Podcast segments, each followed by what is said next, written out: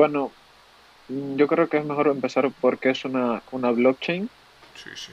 Em, básicamente para todos los que entran en el mundo de las criptos, una blockchain es, o sea, si todavía no saben lo que es una blockchain, mi entendimiento, o sea, su, entendimiento de las criptomonedas va a estar muy limitado. O sea, la blockchain o la cadena de bloques se puede definir como una especie de base de datos pública y transparente a la cual todo el mundo puede tener acceso solo para visualizar los datos de las transferencias. Esto pasa solamente en monedas eh, descentralizadas, es decir, eh, transparentes. En las centralizadas casi nunca se puede ver la blockchain. A través de la cadena de bloques se realizan prácticamente todas las transacciones relacionadas con una cripto. Y una de sus características principales es que no tiene registros, es que sus registros son permanentes, o sea, una vez se hace una transacción, una transferencia, un retiro, un depósito, queda registrado en la blockchain y se es permanente, es decir, no hay reversión, como, que si en un banco tú... Exacto, exacto. Eh, no es como en un banco que tú depositas y lo puedes revertir. Aquí, aquí en este caso no. Aquí en este caso no. Y obviamente en el banco no es transparente totalmente. Aquí tú puedes ver la blockchain y puedes ver las transferencias que le entran, por ejemplo, a Vitalik, que, son, que es el dueño de Ethereum. Puedes ver lo que le entra y lo que le sale. Entonces, eso en el banco obviamente no se puede hacer. Em, una vez que algo queda guardado en la blockchain, no, se puede eliminar y es sostenida por equipos que participan en la minería, en staking, en nodos. Esos son los, los, los sistemas que sostienen la blockchain, confirmando las transacciones, por así decirlo. Em, la blockchain eh, es algo demasiado, demasiado básico y es algo que tienen que tener muy en cuenta. Tienen que tenerlo como que es un, es un tren que tiene un rail y tiene muchos vagones y cada vez que se hace una transferencia a un vagón, eh, se crea uno nuevo y se crea uno nuevo y se crea uno nuevo. Entonces, cuando se crea un vagón es imposible revertir, es imposible. Los, los, los bloques de la blockchain están formados, al menos en el caso de Bitcoin, por eh, este tipo de direcciones que están viendo aquí. Este tipo de direcciones se llaman hash por, qué, ¿Por qué dicen ustedes? ¿Por qué un, bloque de Bitcoin se ve como este tipo de cosas o un, hash de Bitcoin se ve así? Porque este hash es creado por medio de una eh, operación pues, que hace una, una computadora, un procesador eh, que es algorítmico y basado en operaciones matemáticas genera esta, esta secuencia de números y letras.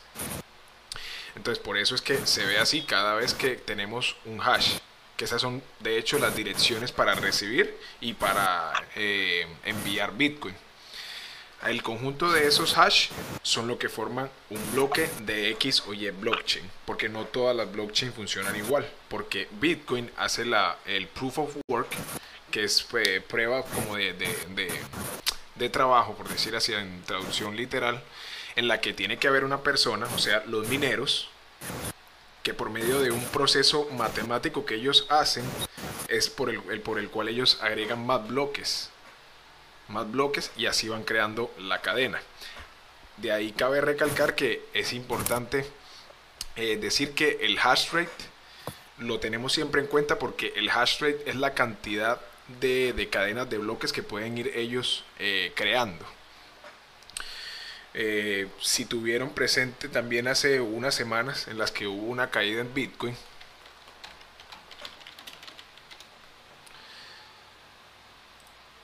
A ver, por acá.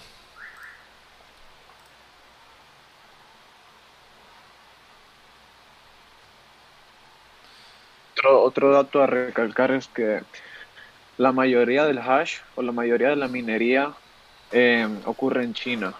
Correctamente. Estados Unidos y China son los mayores proveedores de, del hash rate, o sea, del, de la minería de, Bitcoin. ¿Por, por, qué parte hacen esto? Por una pool. Una pool en la que entran todas este tipo de personas ponen su recurso energético y, lógico que serían los computadores o las máquinas con las que hacen.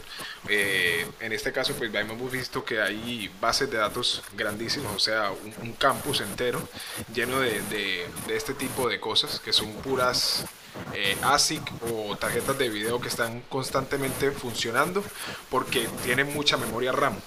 Los hash rate, digo, los hash eh, son agregados por medio de operaciones matemáticas muy continuas. Y la memoria RAM, eh, como es una memoria que es temporal, hace procesos mucho más rápidos, solo que se van borrando y por eso se van almacenando en la blockchain. Por eso es que utilizan más que todo tarjetas gráficas para poder añadir bloques a la blockchain. Entonces, eh, Estados Unidos y, y, China son los mayores proveedores de, hash y China tiene la, el mayor campo de minería de, de, Bitcoin. Cabe recalcar, si bien es verdad que eh, el, consumo del hash para, o sea, para hacer minería de Bitcoin puede que esté alto en el momento, está, o sea, fuera de liga de lo que consumen muchas otras cosas en, en el mundo financiero para poder producir algo. Por ejemplo, una divisa, el fiat. O sea, no tiene punto de comparación porque el gasto energético y, el daño ambiental eh, viene siendo unas 10, 20 veces mucho más alto con una fiat eh, tradicional como lo es el dólar. Claro, y también el, el oro. El oro consume muchísimo, muchísimo, muchísima más energía y puedo decir que hasta eh, vidas que el Bitcoin. O sea, no, es, no, no tiene ni nivel de comparación el oro contra el Bitcoin a nivel de producción y a nivel de coste eh, por entrega, por así decirlo. O sea, el nivel de contaminación, el nivel de, de emisión, em, todo eso, es, o sea, no, ni se compara. Exacto, estos, estos, últimos días hemos visto que han hecho bastante food sobre, en especial Elon Musk, sobre, estoy seguro que todos vieron, sobre el coste energético de Bitcoin y la contaminación. Pero la verdad es que comparado a otros, a otras monedas de intercambio de la civilización humana, eh, Bitcoin no, no consume casi mayor cosa. Porque es como dice José, o sea, el costo del oro, no, no tanto en términos energéticos, pero pónganse a pensar en términos de la minería real del, oro. Por ejemplo, en Perú y en Brasil se puede ver desde el espacio la, huella gigante que tiene ese tipo de minería. Entonces, realmente, que alguien diga que el costo eh, ambiental de Bitcoin en el, o sea, en, el corto plazo es grande, es una es food, es mentira. La minería de Bitcoin consume mucha energía, pero la de oro consume un 2000% más. Y basado en lo que dice Martín, o sea, ya sabemos, si de por sí consume un alto, alto nivel de, energía, esa energía cuesta muchas más cosas, porque la energía, o sea, producir energía hoy en día es una de las principales razones del, calentamiento global, de, eh, de la sequía en, muchas zonas del, mundo. Entonces, eh, es, es hipócrita decir que algo como minar Bitcoin puede llegar a, hacer un consumo de energía muy alto. Sí, y también eh, tienen que tomar en cuenta, comparándola con, el, con las otras eh, reservas de valor, por ejemplo, con el oro, el oro eh, anual consume en dinero anual 105 billones de dólares. Y energía usada, energía usada 475 gigajoules, 475 millones de, gigajoules. Entonces, o sea, es una locura, una locura comparado. También el, reciclar el oro consume 10 veces más que el Bitcoin. El, producir papel, el, simplemente producir papel para el dinero consume 28 billones de dólares. El sistema bancario anual consumo de 1.8 billones y los gobiernos consumen 27 billones anual.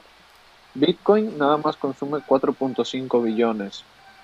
O sea, no es casi relevante comparado al oro, por ejemplo. Vean en comparación a países.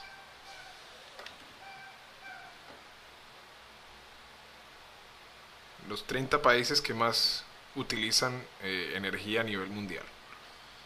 Y todo lo que tenemos aquí adelante. Entonces con esto, con esto, eh, ¿qué es exactamente Bitcoin? A ver, Bitcoin en este momento no se considera como una nueva divisa que lo que va a hacer es eh, ofrecer un tipo de pago y ya. Ese fue el primer concepto con el que se creó. Pero Bitcoin en este momento lo que está buscando es ser un asset, que en español sería un activo. ¿Qué conocemos como activo hoy en día? Eh, un bien, bien raíz, eh, a ver, un contrato de alguna cosa, eh, propiedades de una empresa, acciones, eso lo conocemos como activos. Bitcoin en un momento, en su momento cuando fue creado, se pensó que iba a ser algo como un tipo de moneda digital. Ya, hasta ahí.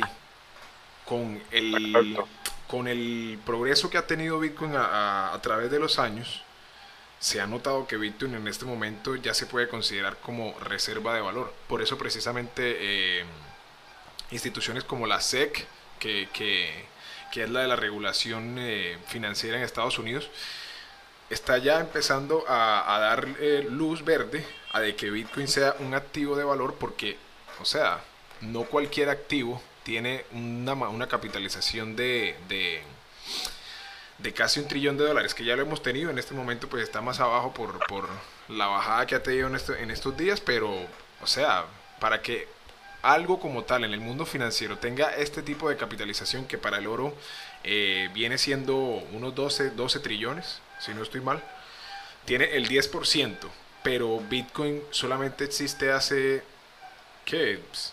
12 años, 12, 13 años existe Bitcoin. En realidad, ¿cómo, ¿cómo surge Bitcoin? Bitcoin fue concebida en 2008 por una entidad o una persona que tiene un seudónimo de Satoshi Nakamoto. Y la entidad concreta se desconoce. O sea, es literalmente lo más descentralizado posible. Este Satoshi trabajó con el código de fuente de la aplicación de referencia junto a otros desarrolladores voluntarios hasta 2010 en el momento que se decidió concluir su actividad pública. Su unidad de cuenta tradicional se denomina Bitcoin, en plural Bitcoins, se clasifica como una moneda digital, por así decirlo, y sirve más que todo, se creó con el fin de transferir valor, pero ahorita mismo para transferir valor hay mejores monedas, más útiles, más rápidas, más baratas en comisión entonces, ahorita prácticamente Bitcoin es una reserva de valor que aún no está totalmente como reserva de valor, pero es para lo que se utiliza. Porque en realidad Bitcoin no sirve para transferir valor porque aparte de que sus transferencias son muy lentas, son muy caras también. Entonces, más que todo sirve para, em, para reservar tu valor y que el dinero no se te devalúe en tu cuenta prácticamente. Porque para transferir no, no es muy útil. Exacto, y eso es, eso también es muy importante, en especial en esta, en este contexto actual, que Bitcoin es una reserva de valor, pero más importante es un refugio de valor, porque hemos visto que estamos entrando en la era de la hiperinflación. Hay varios países en el mundo que ya han tenido este problema y eh, próximamente todas las monedas fiat van a empezar a perder su valor mucho más rápido por impresión, por la baja de las tasas de interés y otros temas. Entonces, Bitcoin también es considerado un refugio de valor, un refugio a largo plazo. Y, y vean lo importante, vean. Bitcoin en este momento a nivel mundial en comparación a, por ejemplo, otros assets que se pueden llamar estas acciones de empresas que conocemos como Apple, Saudi Aramco, que es la petrolera más grande del mundo, eh, Microsoft, Amazon, eh, Google, etcétera. Miren, miren, lo, miren lo importante y miren la diferencia tan drástica que hay. En ninguna, en ninguna de este tipo de acciones ustedes refugiarían su dinero. esto es algo tradiable, o sea, para hacer comercio. O sea, para ustedes eh, hacer una venta y compra.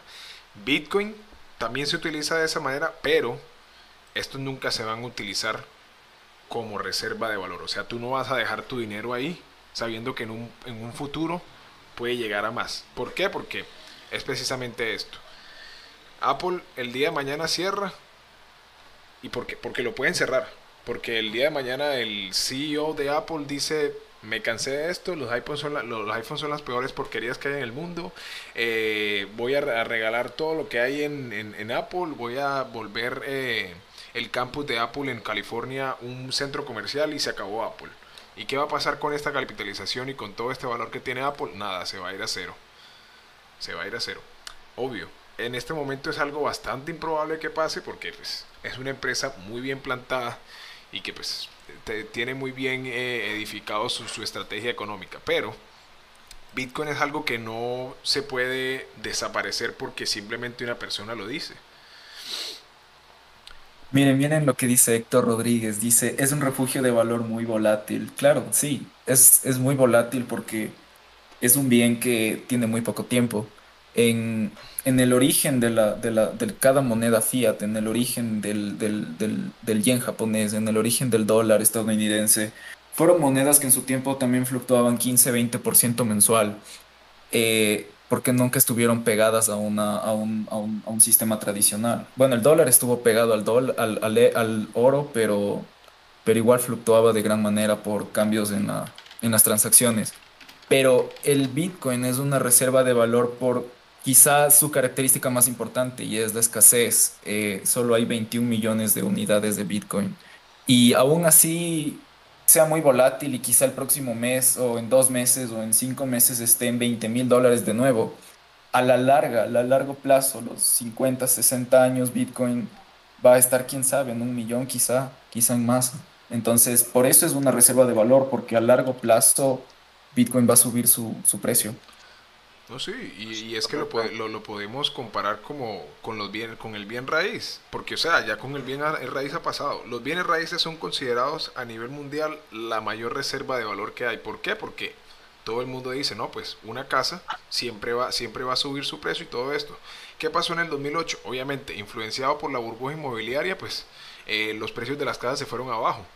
Eventualmente van a volver a subir pero siempre, siempre vas a tener tu dinero ahí, o sea, ahí refugiado. No es como, a ver, eh, cualquier otra de estas altcoins, que ya pronto hablaremos de, ese concepto más profundamente, pero no es otro tipo eh, de activo, de activo XYZ, que tú compras y que básicamente en cualquier momento puede desaparecer porque no lo toman con ese concepto de reserva.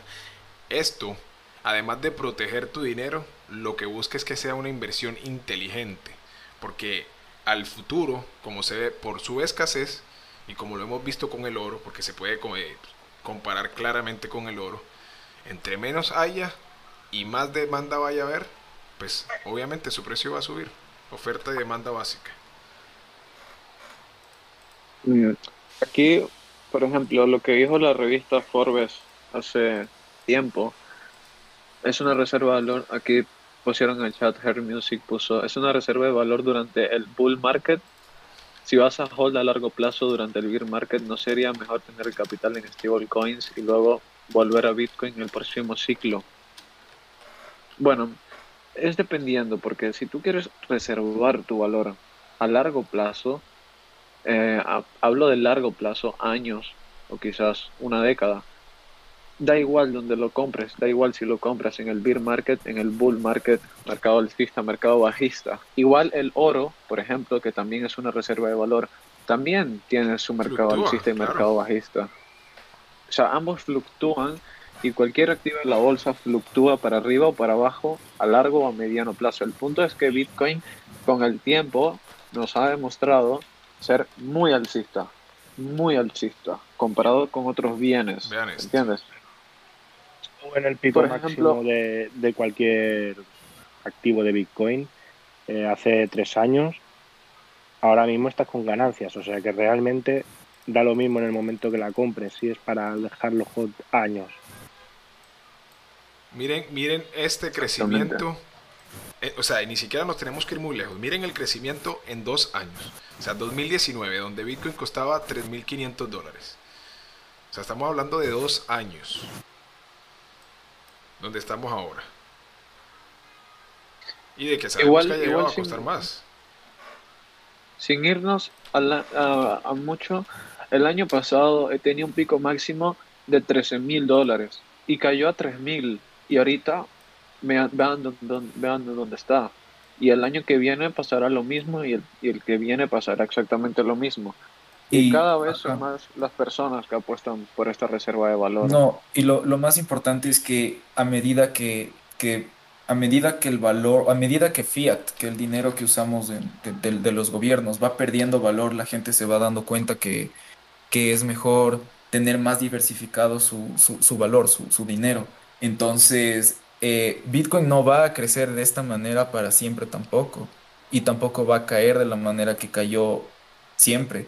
Porque a medida que se va estabilizando el uso y a medida que va sucediendo la adopción que hemos escuchado en tantas partes, es un activo que va a eventualmente llegar a una estabilidad. Y eso, ese realmente es la victoria de la descentralización.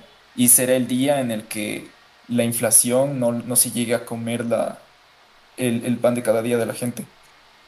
Sí, porque precisamente la gente, la gente va a decir, supongamos que eres una persona de un país en el que el, tu divisa se devalúa con, con mucha frecuencia. ¿Y qué va a pasar?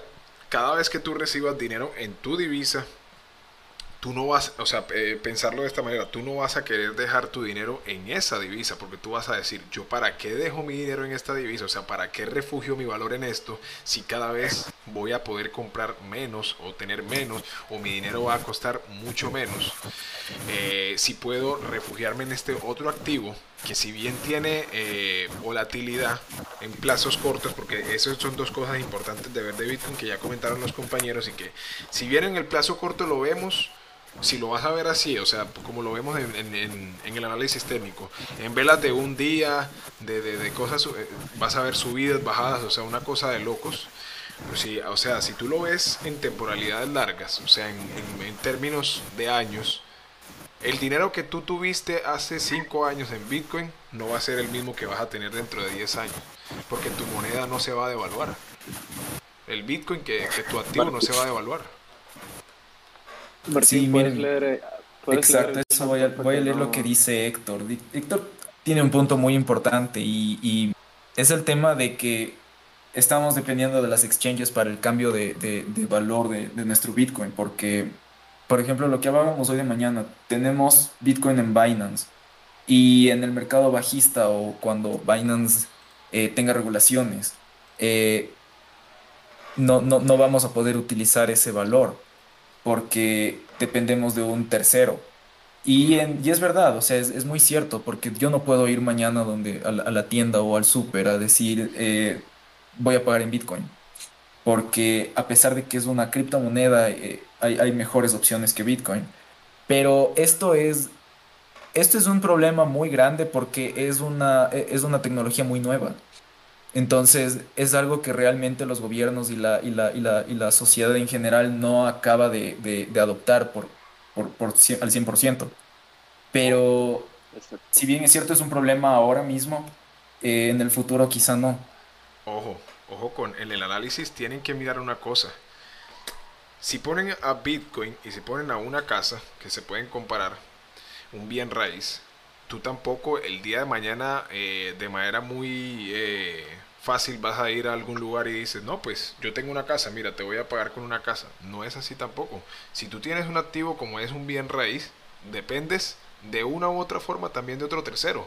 Porque tienes ese activo físicamente y lo tienes sobre un papel que viene siendo el contrato de compraventa o, o, los títulos de, de, de, valor de ese, de ese activo, pero tú dependes de recibir el efectivo que, que, alguna otra entidad o que alguna otra persona te va a entregar. Entonces, el tema con Bitcoin es que puede que lleguemos a un punto en la historia en la que ya no tendrás que depender de hacer ese cambio. de precisamente lo que decimos, de que dependamos de que ese, ese intermediario nos tenga que hacer un cambio, sino que con la adaptación llegue al punto de te voy a pagar en Bitcoin, ok, te lo acepto. Obviamente, la opción de Bitcoin no va a ser para, como ya habíamos mencionado, cambios tan, o sea, tan frecuentes y de valores eh, mínimos.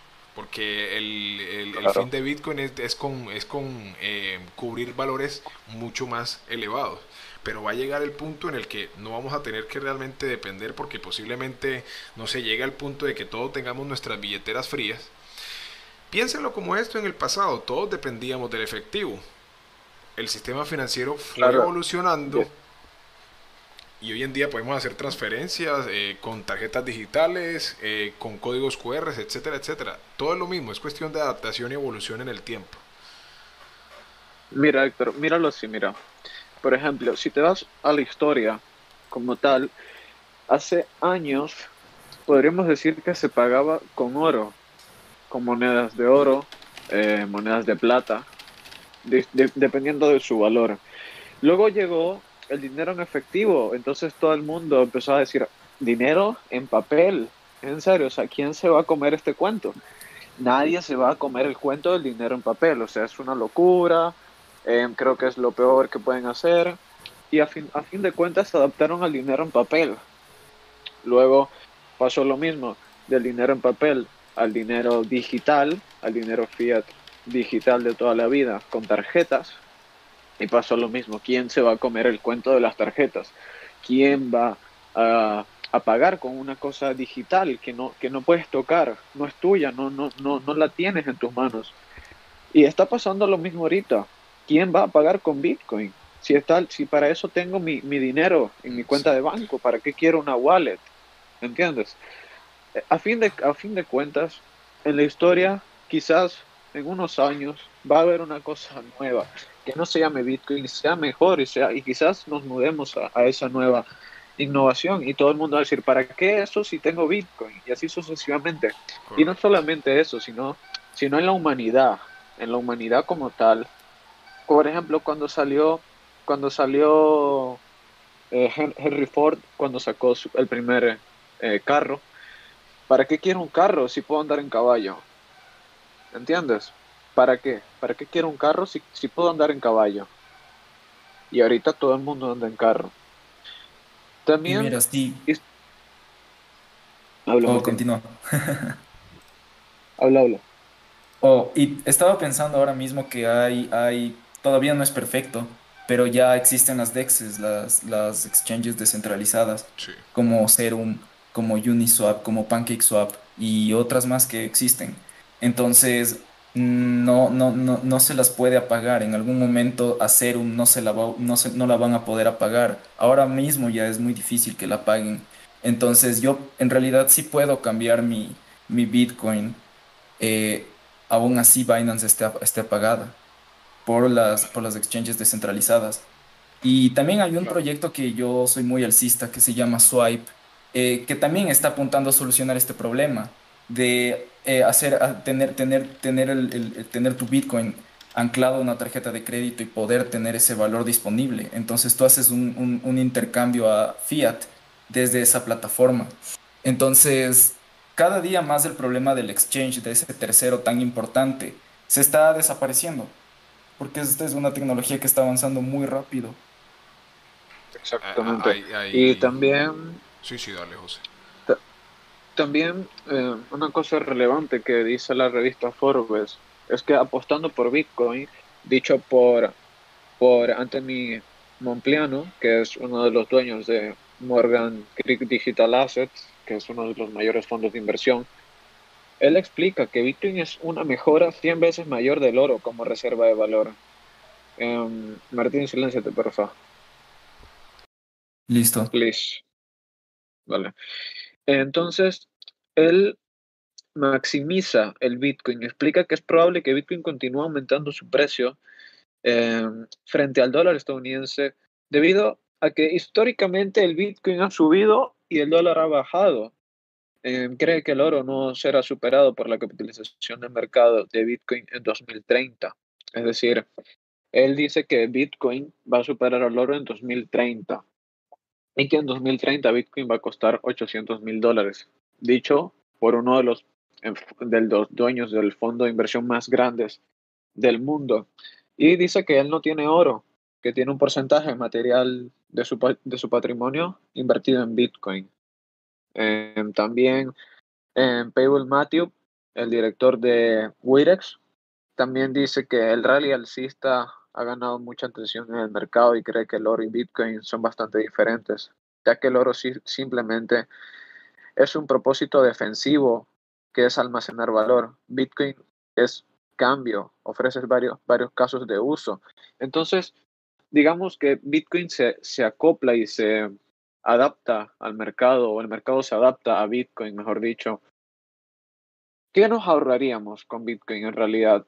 Nos ahorramos menos deforestación por minas de oro, nos ahorramos menos combustibles fósiles gastados, menos contaminación del agua por el mercurio con el oro, muchísimas cosas que con el Bitcoin simplemente gastaríamos energía, em, dicho por él y dicho por una de las personas más influyentes en los mercados financieros. Y, mira, también por la revista Forbes. También Héctor menciona que a las instituciones les interesa mantener Bitcoin para que se vaya desarrollando esto. Y me, hizo acuerdo a Pompliano mismo que eh, su fondo es uno de los que más alcista es en el tema de Bitcoin. Y es cierto, a las instituciones lo que les interesa es mantener Bitcoin para que se desarrolle y ellos tener más control. Entonces, por eso es que crean justamente, incluso yo tengo la tesis de que crean los mercados bajistas, las instituciones porque el volumen que se vio en el último rally, en el último mercado alcista en el 2018 no fue normal. Entonces, e, es, es, es muy claro que a las instituciones les interesa desarrollar sus propias monedas digitales también. Eh, y ya estamos viendo en el caso del, del, gobierno de China que están tratando de implementar el yuan digital. Y esto solo nos, nos puede dar la pregunta de si es que Bitcoin fuera tan malo, ¿por qué están acumulando tanto las instituciones? E, es eso, es, es porque es una reserva de valor que es el futuro. Saben tener parte también del poder del nuevo, no le digo nuevo oro digital, pero de la nueva pues, reserva de valor. ¿Por qué acumulan tanto Bitcoin en mercados bajistas? Aparte de que ellos saben que el Bitcoin va a tener una adopción brutal y para ellos tener el control, el control de, del, del Bitcoin, deben tener Bitcoin. Y la mejor forma de hacerlo es en los mercados bajistas, cuando todo el mundo se deshace de sus bitcoins.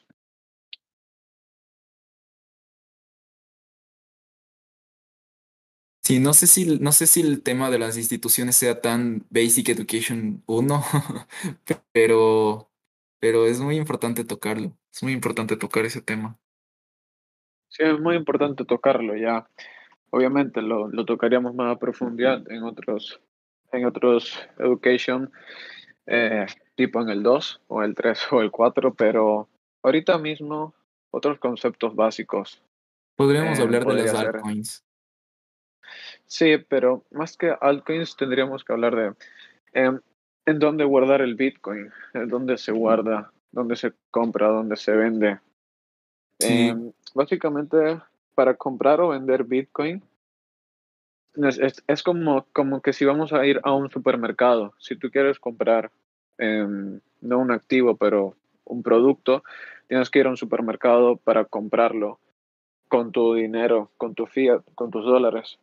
En este caso, Bitcoin se compra en los exchange o, en su dado caso, en los swap. En los exchange, obviamente, son empresas formadas y supuestamente reguladas para la compra y venta de las criptomonedas, no solamente de Bitcoin, y pues ahí es donde se compra o se normalmente compra los Bitcoins para todas las personas que nos escuchen en los podcasts. Em, de las personas nuevas que quieren entrar a este mundo, básicamente se compran los exchange. Obviamente el más famoso del mundo es Binance, y si está en Estados Unidos es Coinbase, pero ¿dónde guardarlo? Básicamente, si quieren ir a un largo plazo, que eso también ya lo hablaremos en otros videos, deberían guardarlo en una wallet. ¿Qué es una wallet? Rafa, si quieres hablar sobre qué es una wallet, una wallet fría y una wallet caliente.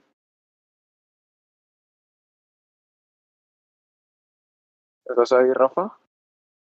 Ah, estaba muteado, estaba muteado. Oh, bueno, estaba Martín. Muteado, estaba muteado. Ah, bueno, dale. sí. Bueno, tenemos en este momento eh, tres tipos de wallets. Una, una wallet que es la caliente, como dice José, o la wallet de los exchange, que son las que te ofrecen cada exchange, en la que tú puedes almacenar los activos que tú vas comprando, como cuando tú haces eh, transacciones en la bolsa de valores. Tú las acumulas ahí, en ese, en ese refugio que ellos te dan en una nube, por decir así, o sea, en allá donde ellos lo, almacenan, pero están sobre la custodia de ese exchange. O sea, ¿qué puede llegar a pasar si tú eh, almacenas tus criptoactivos ahí? Puede pasar de que el día de mañana, si no saben muy bien, eso es muy importante, los exchange hay que saberlos escoger porque un exchange puede hacerlo cualquier persona y ya lo hemos visto hoy en día de que hay exchanges que se van y, no sabemos qué se hacen. Aquí vamos a mostrarle una lista de los diferentes exchanges que hay. Si ya tienen, que me imagino que de pronto la mayoría tendrán eh, Binance como preferido. Coinbase, que fue como la primera plataforma eh, que empezó a, a, hacer todo el tradeo de, de, de criptoactivos. Y pues tenemos de ahí otra lista importante que siempre es bueno ver qué tanta liquidez tienen los exchange, qué puesto ocupan, si tienen buen volumen, etcétera, porque si un exchange no tiene suficiente volumen, si un exchange es muy nuevo, si un exchange tiene monedas que suben descomunalmente, como lo, pasa, como lo que pasa en estos días con estas monedas eh, sin valor, va a llegar a un punto que no va a ser solvente, que inclusive para exchanges tan grandes como este, cuando se vienen eh, liquidaciones que sacar tu eh, capital de ese activo que compraste y lo hacen por grandes masas, o sea, puede ser insoluble, o sea, no, no, no, no va a ser posible eh, sacar ese dinero de ahí. Por lo que tener el exchange, digo, los criptoactivos en un exchange, en este tipo de wallets que te ofrece un exchange, puede llegar a ser no del todo inseguro, pero es más recomendable tenerlo en wallets frías. Y ya vamos a eso. ¿Qué es una wallet fría? Una wallet fría es un depósito eh, cifrado, como esta que tengo acá, se llama Exodus, en el que ellos te dan, eh, por decir así, un, un código cifrado en el que tú vas a ser el que custodia tus criptomonedas. Entonces, a, menos de que tú compartas esas palabras, que pueden ser, a ver, se les muestra acá. Esas palabras son las que se llaman frases semilla o palabras clave. Son palabras que van en un orden que te las genera el propio, eh, la propia wallet que descargues. Adentro de esta clasificación de wallets, eh, como tal, hay varios tipos. Son palabras como wallet. estas. Sí, palabras aleatorias. Aleatorias. Pero es imposible, es casi que impenetrable entrar a eso. Claro, obviamente, si esas palabras tú las filtras, que toquen algún tipo de, de, de, red, o sea, de alguna red en la que se pueda captar información, no es ya tan seguro. Entonces, por eso es recomendable que tú, momento inmediato en el que tú tienes esa información, en el que tú creas tu wallet fría, guardes esa información en cualquier parte que esté desconectada de la red. Posterior a eso, hay un modo mucho más seguro, pero hay una diferencia entre estos tres tipos de wallets. Lo que es un, un Trezor, un Ledger, una wallet fría y una wallet caliente. Wallet caliente, exchange. ¿Qué pasa aquí? Más liquidez. O sea, vas a tener mucha más eh, posibilidad instantánea de cambiar tus criptoactivos a moneda, eh, ya sea al Tether o a tu Fiat, etcétera, etcétera. De la wallet fría, para pasar a un exchange que es donde tienes más liquidez, eh, vas a tener que hacer un proceso que te va a también cobrar unas comisiones, etcétera, etcétera, etcétera. Y de el Trezor o Ledger, que es un dispositivo como este, no sé si se les haga parecido, alguna vez lo hayan visto. es la mejor forma de administrar sus criptoactivos a una manera de largo plazo. Porque esto es prácticamente indescifrable. Porque esto lo, de lo que se encarga es de ser, em, a ver, como... Como tu banco de criptos, como... Es como una caja fuerte. Pero físico, pero físico. Exacto, exacto, exactamente. Y a esas palabras clave que te genera ese mismo dispositivo, tienes que anotarlas en papel y lápiz o una, en algún sitio que no sea internet, porque el, fin de esas hardware wallet es básicamente generar palabras que no las vea el internet como tal. Ese es el fin. Entonces, em, adentro de las wallets em, tradicionales, como puede ser un, un, Trust Wallet, un Metamask o un Exodus, están varios tipos de wallets. Está la wallet de escritorio, la wallet de, de, de móvil, también está la wallet de web. Una wallet de web es la más desconfiable dentro de las wallets debido a que está en la web, o sea, está en el internet. Una de ellas podría ser Teta Wallet, eh, Metamask, eh, Solet.io. Esas son wallets inseguras porque básicamente están, eh, están adentro de una nube, que esa nube está en internet. Entonces, y información están directamente. Exactamente, o sea, están directamente... Ya, han pasado varios hacks, por ejemplo a Metamask en, en, en marzo, la... Sí, hace poco, un hace poco, un hacker, un hacker, sí, sí. Inclusive a, a Binance, Binance, el, el, exchange del que estamos hablando, este primero de acá, el año pasado tuvo un ataque. Entonces, sí. es, eh, eh, en este momento, en el exchange en donde, entre comillas, es más seguro tener sus criptoactivos, es Binance. Es este exchange... Este Binance tiene un sistema SAPU, que es un sistema de como una póliza de seguros. Por si lo hackean, están supuestamente a disposición de devolver el dinero hackeado, pero no deja de ser una empresa que obviamente no le va a convenir eh, devolver el dinero de un supuesto hackeo. Adentro también de las wallets eh, está la wallet de, de teléfono o de aplicación de móvil, que podría ser un Trust Wallet, que son seguras, pero las más seguras adentro de las tradicionales son las eh, wallets de escritorio, que podría ser un Exodus. Pero a modo simple, si no vas a guardar tanto capital o un capital que no sea no es rentable. importante para ti, exacto, o sea, no es rentable, no es rentable porque las comisiones no te va a servir de nada Exactamente, o sea, si tú quieres guardar Bitcoin para largo plazo y vas a guardar, eh, perdón, no para largo plazo, sino para un plazo normal, y tienes, por ejemplo, 100 dólares de Bitcoin, no te es rentable guardar en una wallet, básicamente porque pues, la comisión de Bitcoin es alta. Y para pagar 25, 30, 40 dólares de comisión, solamente teniendo 100, 200 dólares de Bitcoin, vas a pagar comisión para enviar y para retirar. Entonces, a fin de cuentas no te sale rentable hacer esto, ya teniendo pocas cantidades de Bitcoin o de la moneda que sea.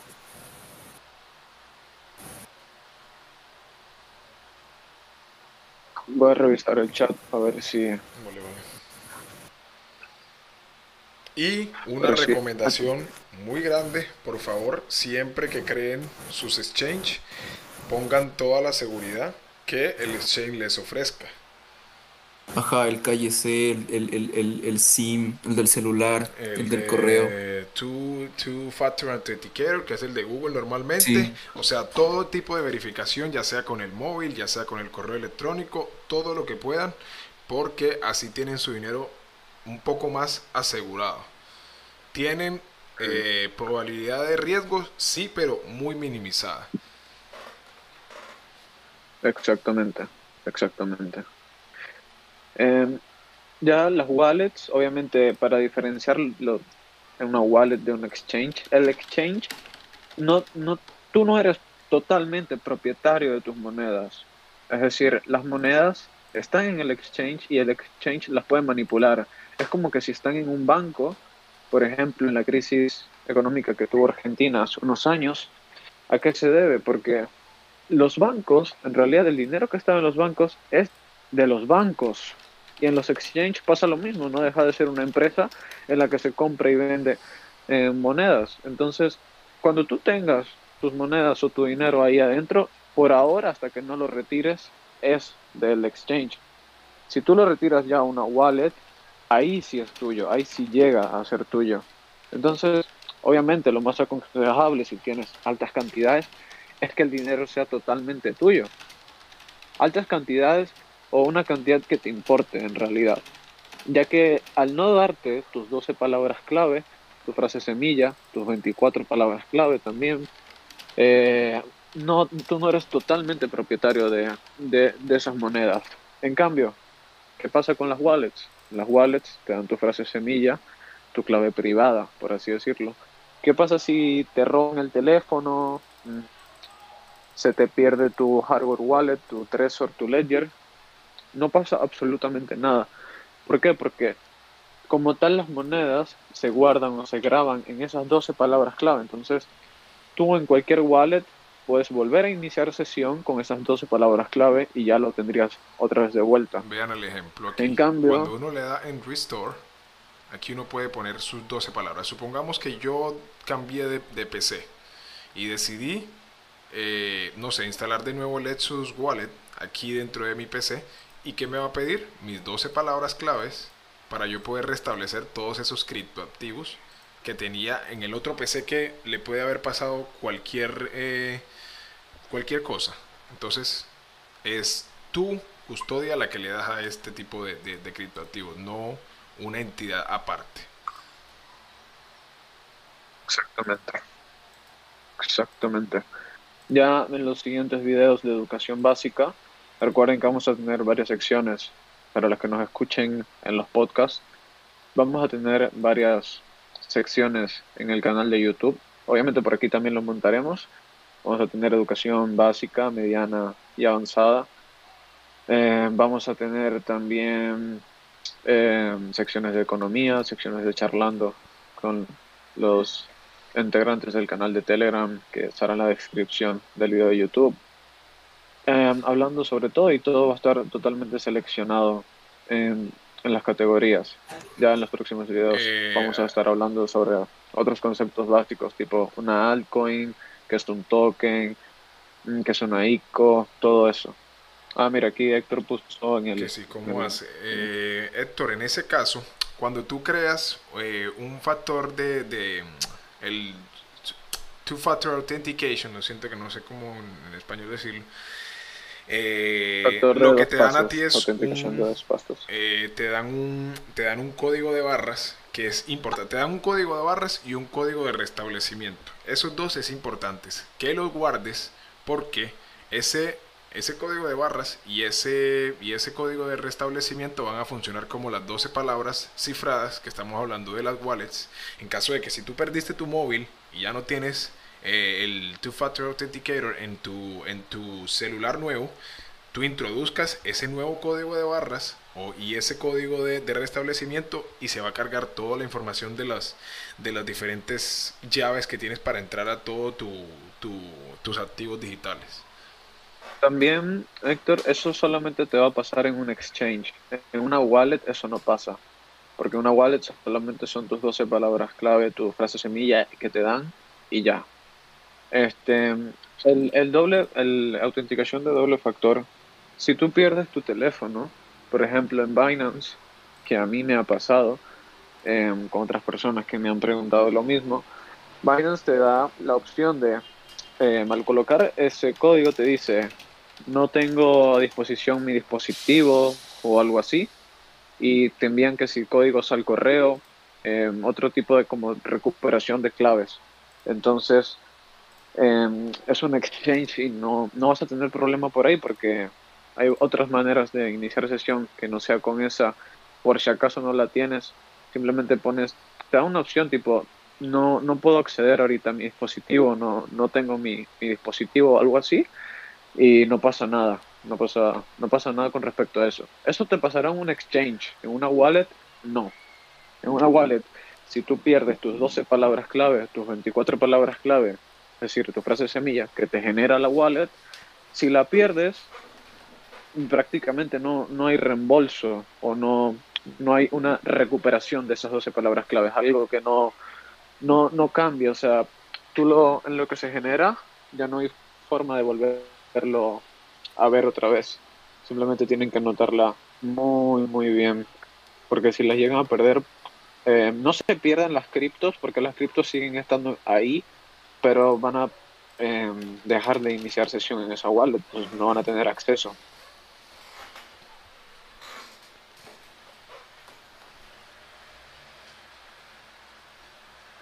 Entonces ya para culminar, vamos, no sé si de Rafa o, o Martín quieren agregar, algo más con respecto al tema de hoy o lo que vamos a añadir después. No, bueno, que sería importante por medio de las redes sociales o, por el grupo que tenemos, eh, además de los temas que vamos a ir agregando, pues como para que nos recomienden eh, puntos, puntos vitales a tocar que quizás se nos, se nos escapan en el esquema para poderles hacer una explicación eh, acá por medio del directo o por los podcasts que vayan a escuchar. No sé si quieres agregar algo, Martín. Sí, eso sería importante ver qué, qué es lo que le interesa más a la, comunidad en el grupo. Ajá. Vale. Pues entonces dejamos el directo hasta aquí y nos estamos viendo, chicos. Listo. Buenas noches para todos. Buenas noches. Buenas noches. grabado en YouTube.